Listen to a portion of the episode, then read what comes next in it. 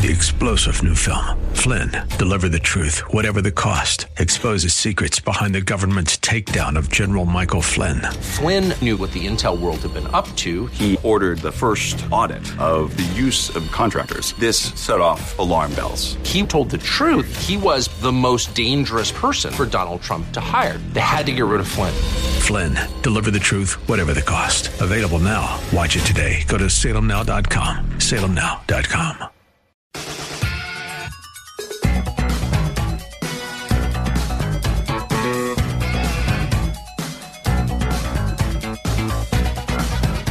Welcome back to the show. And uh, to close out today, and following on our conversation with Anne Bradley from Fund for American Studies, uh, encouraging note from a college campus, which we're not often able to share, so we try to identify and um, disseminate where we can.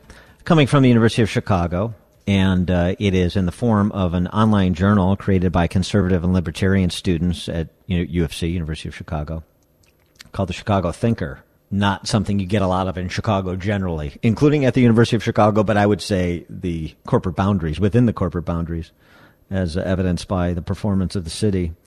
The uh, mission statement of Chicago Thinker we demand not to be coddled. Embracing the experience of unfettered inquiry and free expression is precisely the point of these years of intense study to rigorously confront and challenge our most deeply held beliefs and to emerge from the experience as more thoughtful, informed human beings. Uh, I like it. I, like a lot, and I say that as somebody who was part of a group of students who founded a uh, independent alternative to the daily campus paper when I was a uh, a young uh, skull full of mush, Hatep Rush Limbaugh, uh, matriculating at Northwestern University uh, across the way from University of Chicago in Chicagoland.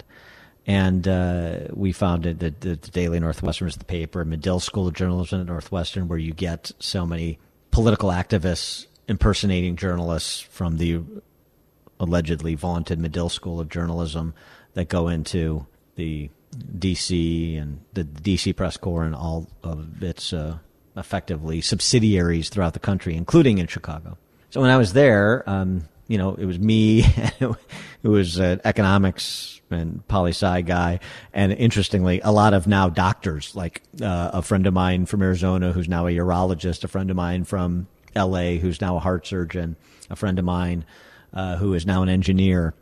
So it's so interesting that uh, we uh, decided to do a newspaper on campus to challenge the Daily Northwestern. None of us were journalists or had any interest in being journalists, and I think our work product held up pretty well against uh, uh, against and not just editorial content against the Daily Northwestern because we had an agenda as we were describing with Anne Bradley of trying to identify what's true and what is not. Ironically, the motto at Northwestern University is called Cum se sunt vera, which is Latin for whatsoever things are true, and we tried to emulate that.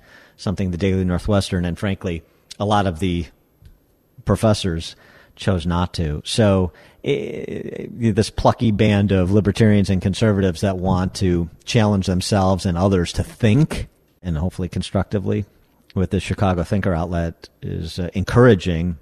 I wish there was more of it. Maybe this will spark more of it. I was it was fun to be a part of it when I was an undergrad, and it you know made me a better thinker. It uh, you, you need to be challenged with anything if you want to refine your abilities, whether in the art of uh, debate or the art of reporting or any other art. And so, good luck to uh, those uh, Galtists, if you will, at the University of Chicago. Thanks for joining us on another edition of the Dan Proft Show. Please do continue to stay informed so you can act courageously and we can live freely. And join us again tomorrow for another edition of the program.